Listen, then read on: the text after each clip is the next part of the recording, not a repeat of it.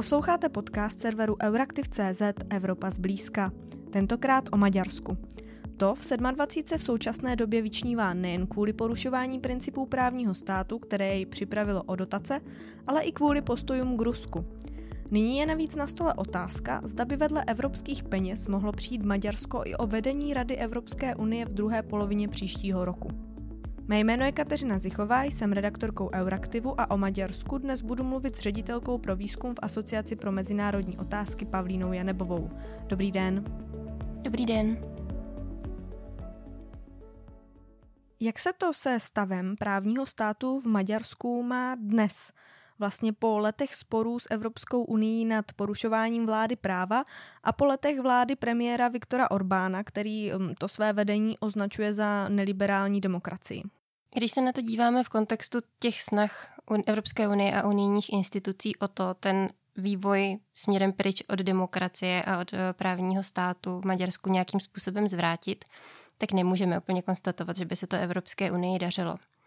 A ten, tu tendenci k porušování zásad právního státu nebo k jejich nerespektování. Vlastně vidíme, jak vy jste řekla, od roku 2010, kdy se po druhé dostal k moci premiér Orbán v čele strany Fides, který vlastně u té moci zůstal až, až do dnes, a to už je celkem tedy 13 let, přičemž teda ne, nevidíme, že by v budoucnu existovaly nějaké velké šance na, na změnu tohohle stavu, ale o tom se možná můžeme pobavit později.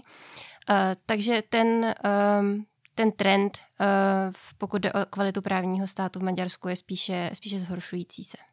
Evropská komise má na začátku července, což je zanedlouho, eh, vydat další zprávu o stavu právního státu v zemích Evropské unie. Eh, tak eh, co od toho nadcházejícího hodnocení očekáváte směrem k Maďarsku? Protože v těch předešlých dvou zprávách, pokud se nepletu, že byly dvě, tak Evropská komise upozorňuje na ty přetrvávající problémy. Tak očekáváte možná něco nového v té nadcházející zprávě? A ta minulá zpráva Evropské komise kritizovala hlavně stav právního systému v Maďarsku a vlastně nedostatečnou nezávislost některých těles eh, v jeho rámci. Zabývala se taky stavem médií v zemi a obecně nastavením politického systému, eh, který Kromě toho tedy, že eh, v parlamentu má naprostou eh, ústavní dvoutřetinovou převahu eh, strana Fides a, a křesťanští demokraté, tak zároveň už pár let vlastně vláda vládne prostřednictvím takzvaných, to, překládá se to jako, jako dekret, ten, ta právní forma, která ji vlastně umožňuje um, nerespektovat některé, některé právní zásady, což se setkalo s kritikou už když tady tenhle ten mechanismus přišel uh, v reakci na COVID a on potom uh, vlastně jeho používání pokračuje v kontextu uh, takzvaného stavu ohrožení vyhlášeného v souvislosti s válkou na Ukrajině.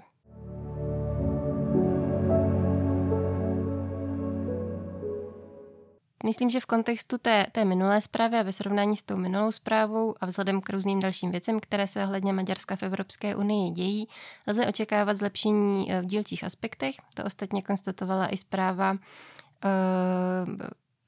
výboru Evropského parlamentu pro kontrolu rozpočtových záležitostí, která zavítala v uplynulých měsících do Budapešti a vlastně uh, hodnotila kladně například vznik takzvaného úřadu pro integritu, nevím, jak je správný český výraz, který má vlastně být jedním z těch nástrojů, které mají pomoci eh, oslabovat míru korupce.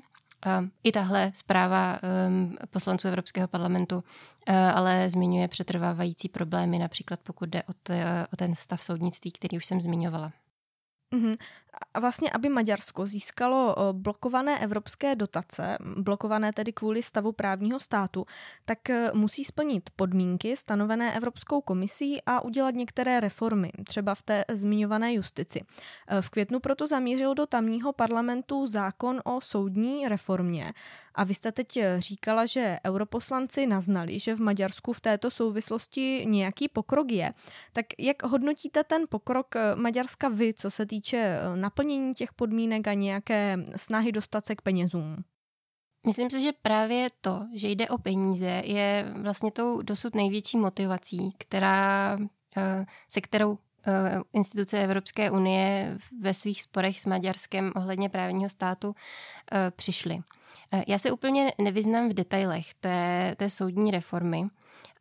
Každopádně experti, expertní hlasy tvrdí, že ta opatření, která Maďarsko dělá, a nejenom tedy ta v oblasti soudnictví, ale i v těch, v těch ostatních, um, často nejsou efektivní, protože existují jakoby pouze na papíře, ale jejich reálné naplnění um, a jejich reálná vlastně efektivita a nějaký uh, účinek na, na tu situaci v zemi uh, je nízký. Vy jste zmiňovala, že ty peníze jsou tou určitou pákou. Nicméně eh, maďarský ministr pro hospodářský rozvoj se včera nechal slyšet, že eh, fondy pro eh, Maďarsko zásadní nejsou a že si vlastně poradí i bez nich a snadno je nahradí například přímými zahraničními investicemi. Tak když se podíváte na situaci v Maďarsku, jsou podle vás fondy Evropské unie pro Maďarsko nezásadní? Nemyslím si, že taková věc se dá říct o kterémkoliv ze, ze států, které jsou příjemci eh, fondů z Evropské unie.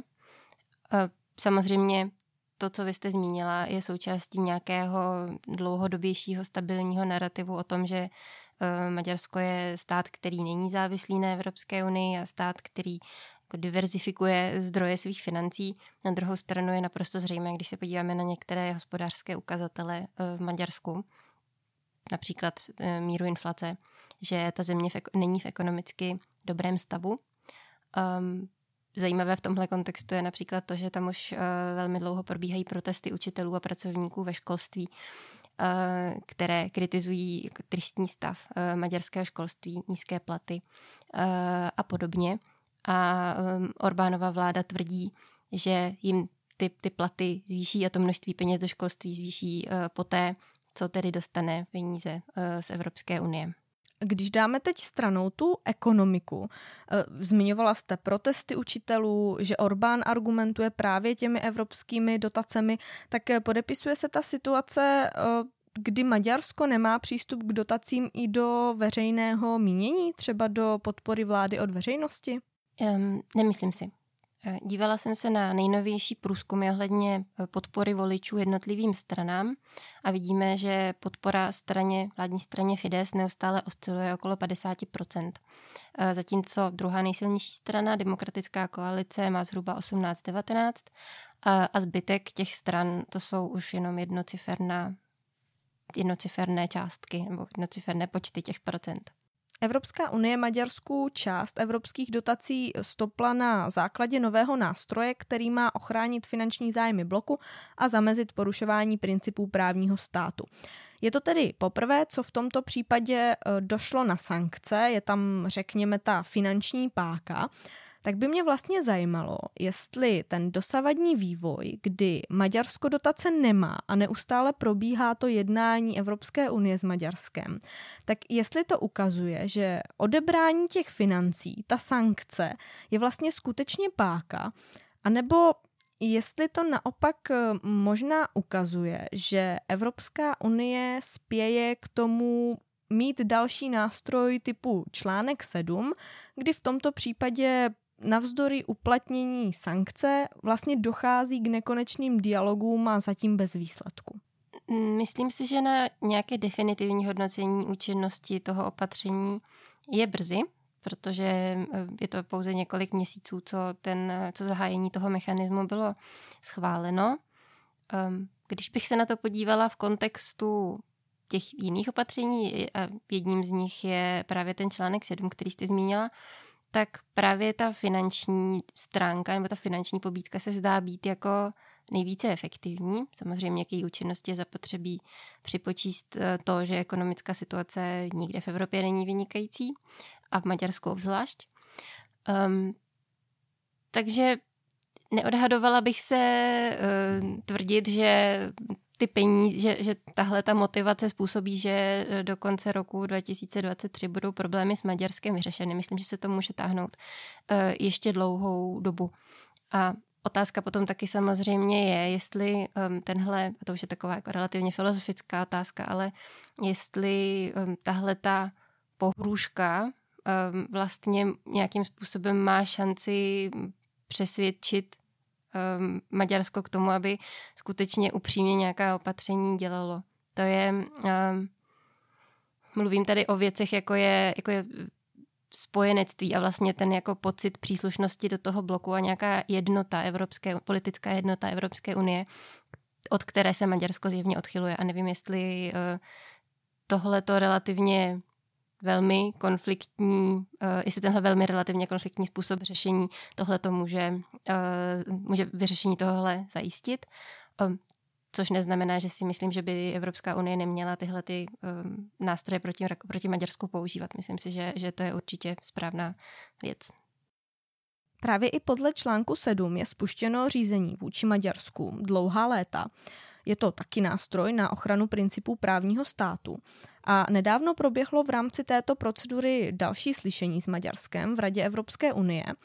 Ehm, tak mohla by ta současná maďarská reputace v Evropské unii, která teď ještě více utrpěla vzhledem k maďarskému přístupu k Rusku, vlastně vést eh, k průlomu v této proceduře respektive k větší ochotě členských států o Maďarsku a stavu právního státu v zemi hlasovat? Myslím si, že můžeme konstatovat, že ta frustrace, pokud jde o Maďarsko, v kontextu ruské agrese na Ukrajině vlastně postojů maďarské, Maďarska k ruské invazi na Ukrajinu narostla. Ale já bych se pořád zdráhala toho tvrdit, že to bude mít nějaký definitivní účinek na ochotu členských států vlastně přistoupit eh, k hlasování o, o právním státu v Maďarsku. Myslím, že to stále zůstává politicky velice citlivou otázkou, která potenciálně může um, se dotýkat zájmu různých eh, jiných členských států. Samozřejmě se tady bavíme, už, už, už hodně let se bavíme o tandemu Polsko a Maďarsko přičemž Polsko by pravděpodobně bylo eh, tím státem, který by stoprocentně eh, Maďarsko v hlasování podpořil, už s ohledem na to, že by se mohlo, mohlo případně ocitnout v podobné situaci.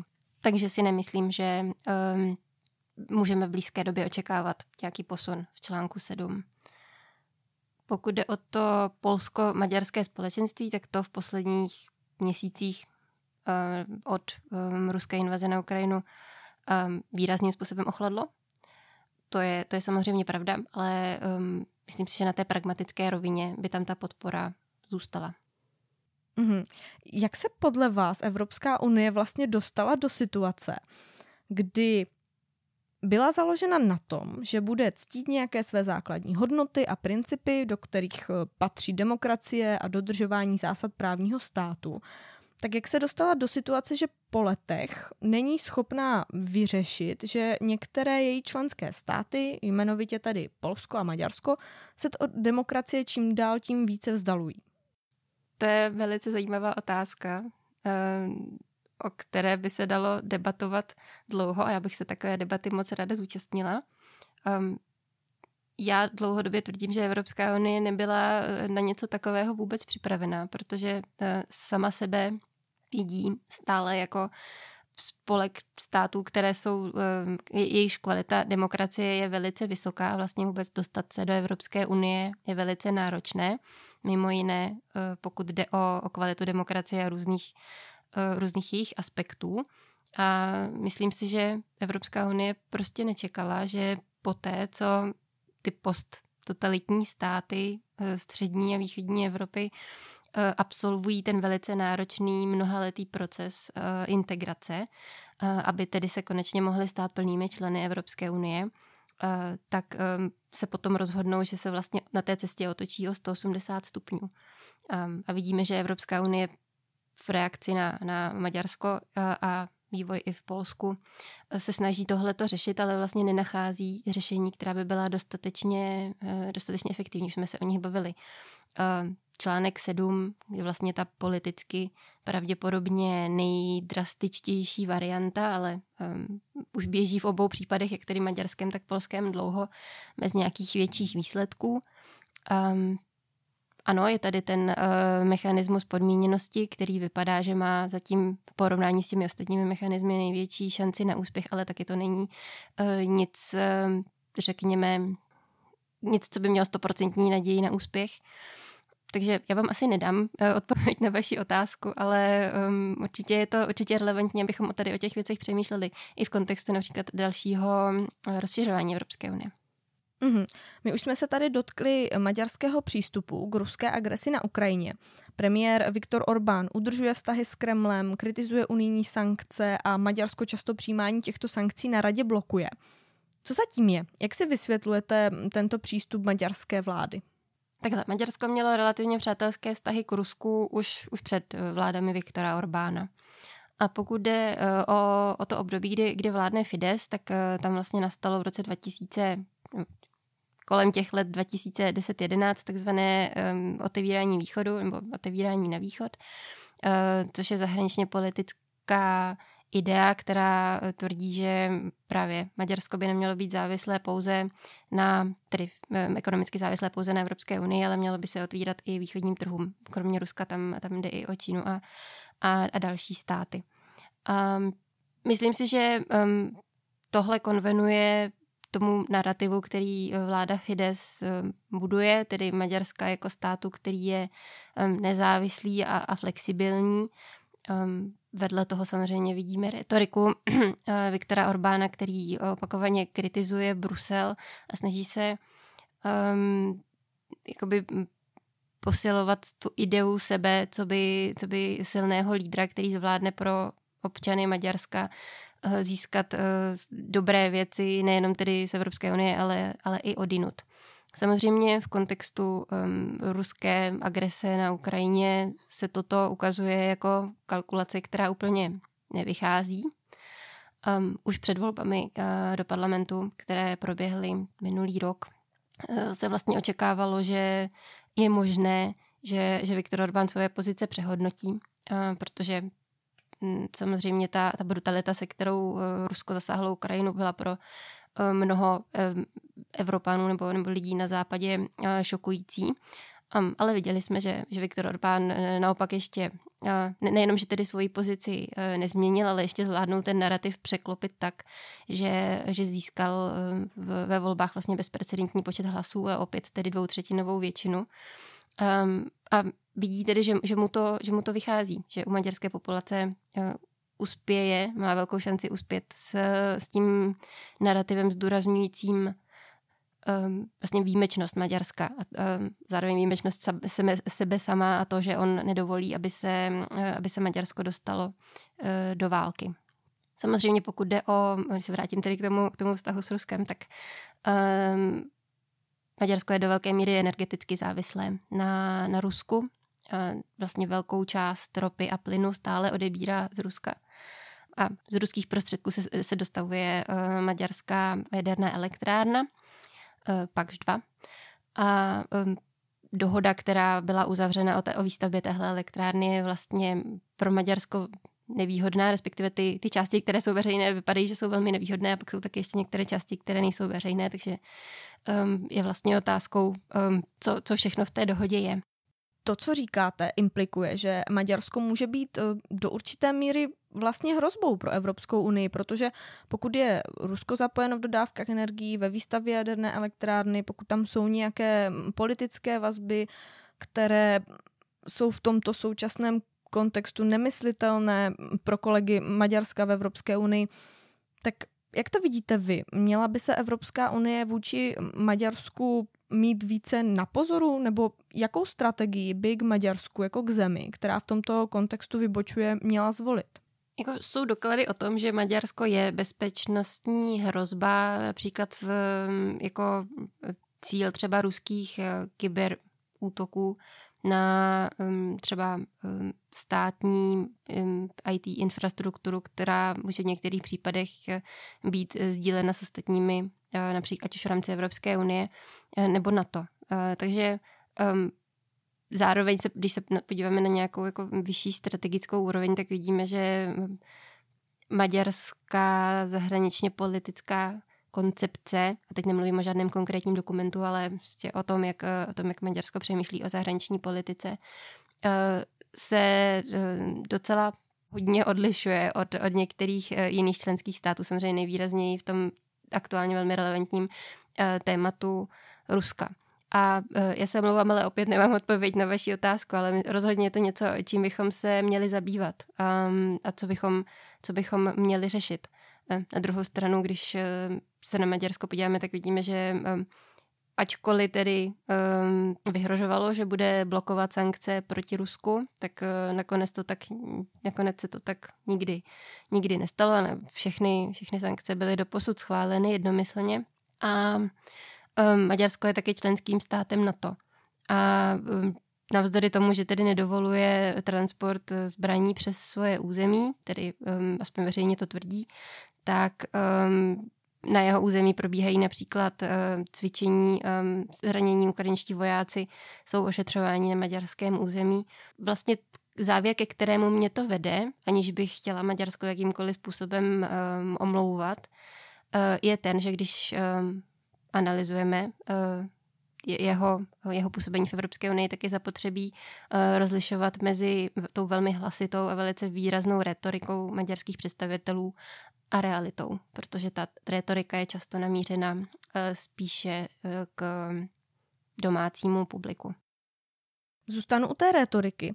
Vy už jste to sama zmiňovala, že Orbána vládní představitelé eh, v té retorice vůči EU přitvrzují. Já se domnívám, že tak ostří v minulosti nebyli, nedotýkali se tolik například těch ekonomických otázek. Vy jste naznačila, že tím míří do domácího publika. Tak co si od toho podle vás slibují? Co zatím je?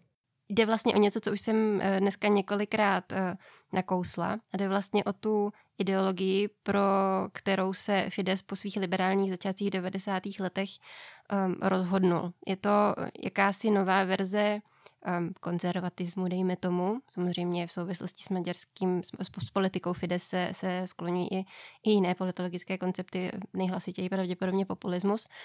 Um, ale když se přidržíme toho jako specifického pojetí nějakého jako pseudokonzervatismu, tak vidíme, že tam velkou roli právě hraje eh, Viktor Orbán jako takový až otec vlasti, který se stylizuje do role vlastně lídra, eh, který se postará o občany a občanky Maďarska a zároveň tedy zajistí, že Maďarsko nebude podléhat externímu vlivu, ať už, Evrop, ať už z Evropské unie nebo odinut.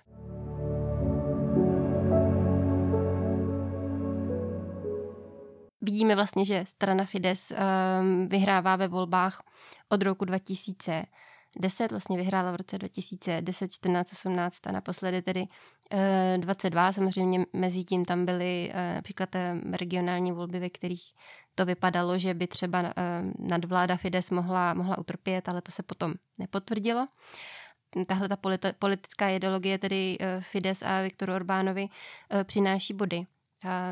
Zároveň opozice je v Maďarsku velice slabá, takže vlastně nic nenapovídá tomu, že by třeba v nadcházejících volbách se, se mělo něco na dominantní pozici Fides měnit.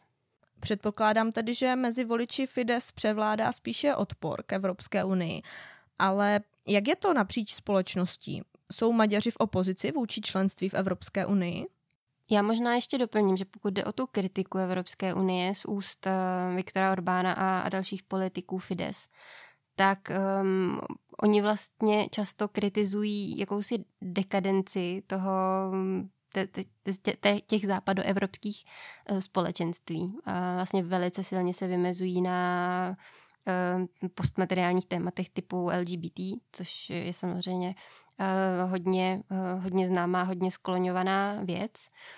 Zároveň Fides zdůrazňuje důležitost eh, takzvané tradiční rodiny, eh, zdůrazňuje důležitost eh, církve a vlastně vlasti. Je to takový velice tradicionalistický pohled na, na, na tu společnost. Je ale zajímavé, že ten kritický postoj Viktora Orbána eh, a strany Fides eh, k Evropské unii se úplně nepropisuje do čísel eh, podpory pro Evropskou unii v maďarské společnosti. Čísla té podpory jsou dlouhodobě vysoká, jsou vyšší než v České republice. A můžeme to pravděpodobně přičítat ehm, tomu, že ehm, navzdory vlastně podpoře uh, Viktora Orbána a jeho, jeho kritické retoriky vůči Evropské unie. Uh, I Maďaři si jsou vědomí toho, že uh, za prvé tedy z Evropské unie přicházejí peníze, za druhé, že díky Evropské unii můžou cestovat a můžou pracovat v jiných členských státech Evropské unie. A myslím si, že, ta, že ta, tímto se to dá vysvětlit, vlastně ta, ta neklesající podpora. Přesuňme se teď k maďarskému předsednictví. Europoslanci nedávno schválili rezoluci, ve které uh, opět kritizují stav právního státu v zemi a v jednom uh, z bodů vyzývají radu, aby něco udělala s nadcházejícím maďarským předsednictvím v druhé polovině příštího roku, uh, protože se domnívají, že Maďarsko v té současné situaci ať už se bavíme o vládě práva nebo o ruské agresi na Ukrajině, tak eh, mají zkrátka obavy, že by se Maďarsko ehm, toho předsednictví nedokázalo zhostit eh, s dostatečnou mírou kredibility a že by to nezvládlo uřídit. Eh, jsou ty argumenty relevantní? Jak je vlastně hodnotíte vy? Já rozumím, proč mají europoslanci obavy, ale Lze v dnešní Evropské unii vlastně udělat něco, jako odebrat předsednictví rady? Má na to Evropská unie nástroje? Ehm, abych odpověděla na tu vaši první otázku, tak myslím si, že ty argumenty, které vznáší eh, Evropský parlament, určitě relevantní jsou. Bylo by například velmi bizarní, kdyby maďarské předsednictví mělo eh, řídit vyjednávání, která se týkají třeba právního státu. Ale nástroje na to, eh, jak zbavit členský stát předsednictví nebo jak ošetřit, aby členský stát eh, předsednictví neměla, jakkoliv je to naplánované eh, v, té, v tom seznamu rotací, tak takový nástroj explicitní neexistuje. Od té doby, co Evropský parlament přišel s tím, s tím usnesením, tak vyšla řada expertních názorů na tohle, které tvrdí, že by to mohlo jít eh, třeba tím, že by se maďarské předsednictví posunulo. Otázka je samozřejmě na kdy. A, a jestli náhodou třeba ten, eh, ten aktuální termín pro maďarské předsednictví těsně po volbách do Evropského parlamentu není vlastně v něčem výhodný eh, z tohohle, z tohohle ohledu. Um, případně, že by si ten mandát jeho třeba mezi sebe rozdělili zbylé státy takzvaného tria, Um, ale myslím si, že reálná šance na to, aby um, se něco takového stalo, je vlastně nízká, protože ultimátně to řešení, nebo to, to rozhodnutí bez pole bude spočívat na, uh, na radě. A ta je, um, ne, nemyslím si, že tam je politická chuť k tomu něčemu takovému přikročit. Vy jste zmínila ty expertní komentáře, tak v jednom z nich na politiku od Alberta Alemana jsem četla i variantu, pokud jsem to tady pochopila správně, že by Maďarsku předsednictví zůstalo, ale ta bizarní situace by se vyřešila tím, že by nepředsedalo jednáním týkající se právního státu. Tato jednání by vedly země Stria, takže Belgie a Španělsko. Přijde vám tohle jako pravděpodobná varianta, že by se předsednické trio takto dohodlo? Samozřejmě by taková situace byla bezprecedentní v evropském kontextu a v unijním kontextu. A já si myslím, že Maďarsko by se rozhodně nedalo. Ehm, aktuální vlastně ehm, maďarská vláda ostatně už teď její, zás, jeho, její zástupci a, a zástupkyně se velmi zásadně ohrazují proti takovým nápadům, jako že by maďarské předsednictví nemělo proběhnout nebo by mělo proběhnout někdy jindy a podobně. Um, umím si představit, že o tom ještě proběhnou nějaké debaty, ale reálná šance na to, že skutečně k nějakému takovému opatření dojde, uh, myslím, není vysoká. Vy jste před chvílí trošku nakousla, že pro Maďarsko může být příhodná ta doba předsednictví, kterého se má ujmout v druhé polovině příštího roku, tedy v období po volbách do Evropského parlamentu, v období, kdy se budou obsazovat důležité posty v Evropské unii. Eh, tak kam jste tím mířila? Jak jste to myslela? Um, tam jde vlastně o to, že v tomhle období těsně po volbách do, do Evropského parlamentu, přesně jak říkáte, dochází k formování unijních institucí a složení uh, různých těles. A uh, ten legislativní proces uh, Evropské unie se tedy zpomalí, což znamená, že by na maďarských bedrech vlastně nes, nespoléhala neležela taková, taková míra legislativních věcí k dojednání jsme v tomhle kontextu slyšeli vyjádření eh, člena Evropského parlamentu Daniela Freunda, který je velice hlasitým kritikem Maďarska dlouhodobě, který tvrdil, že pokud rada nic neudělá, tak by Evropský parlament mohl třeba přikročit k bojkotu toho předsednictví, to znamená jako odmítat vyjednávat, čímž by se samozřejmě legislativní proces Evropské unie stavil. Zároveň ale je teda zapotřebí si uvědomit, že po volbách do Evropského parlamentu budeme mít nový Evropský parlament a Uh, jakkoliv se nedá očekávat, že se z něj stane těleso, které bude uh, Maďarsko um, podporovat bez výhrad, tak, uh, tak si nemůžeme být úplně jistí, že to bude, že jeho nastavení bude podobně kritické k Maďarsku, jako je teď. Na závěr ještě poslední otázka k tomu předsednictví. Na jedné straně eh, k tomu zaznívají názory třeba z řad europoslanců, že Maďarsko v tomto kontextu zkrátka nemůže vést instituci Evropské unie, která dohlíží nad vyjednáváním legislativy. Na druhé straně zní názory, že nelze jen tak odebrat předsednictví, které rotuje podle předem daného harmonogramu a že také předsednictví ty země kultivuje. Tak eh, kde byste to řekněme, rozsekla. Já to úplně nevidím jako dilema, ačkoliv obě dvě ty věci, které vy říkáte, jsou um, velmi zajímavé z mého pohledu. Když začnu tou, tou první částí, tedy že Maďarsku vlastně nemůže, by neměl nikdo to, to předsednictví vzít, jako dává to v kontextu institucionálního nastavení Evropské unie smysl, když se na to podíváme bez nějakých jako vlastních hodnotových um, preferencí, protože v Evropské unii nadále uh, jsou to státy, které mají dominantní roli.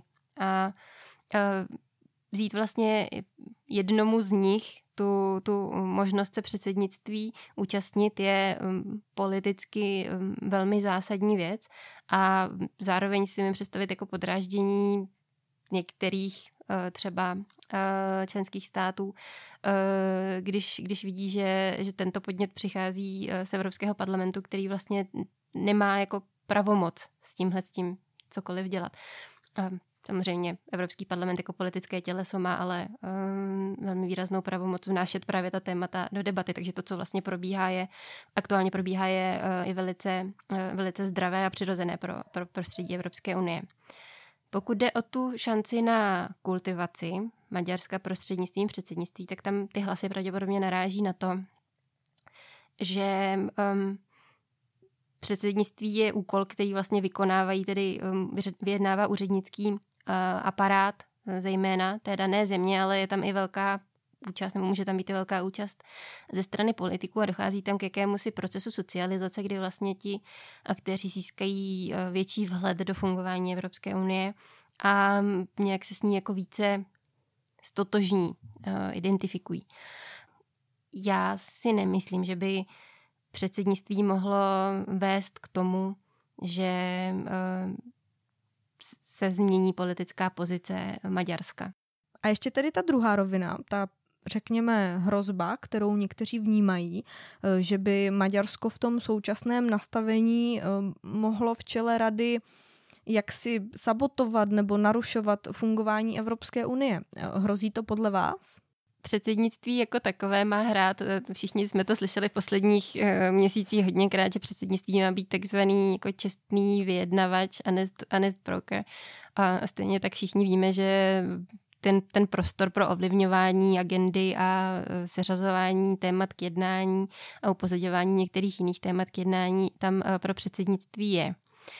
Takže si myslím, že v rámci tohohle omezeného prostoru by Maďarsko mohlo, by se, by se mohla otisknout do, do maďarského předsednictví nějaká jeho politická preference, um, ale zároveň um, ten to předsednictví uh, nefunguje samo o sobě a je kooperuje a, a je v kontaktu uh, s jinými institucemi, Eh, s generálním sekretariátem rady například, který taky má velkou roli v tom, v tom celém procesu, takže nemyslím si, že by hrozilo, že, že maďarské předsednictví rozloží Evropskou unii.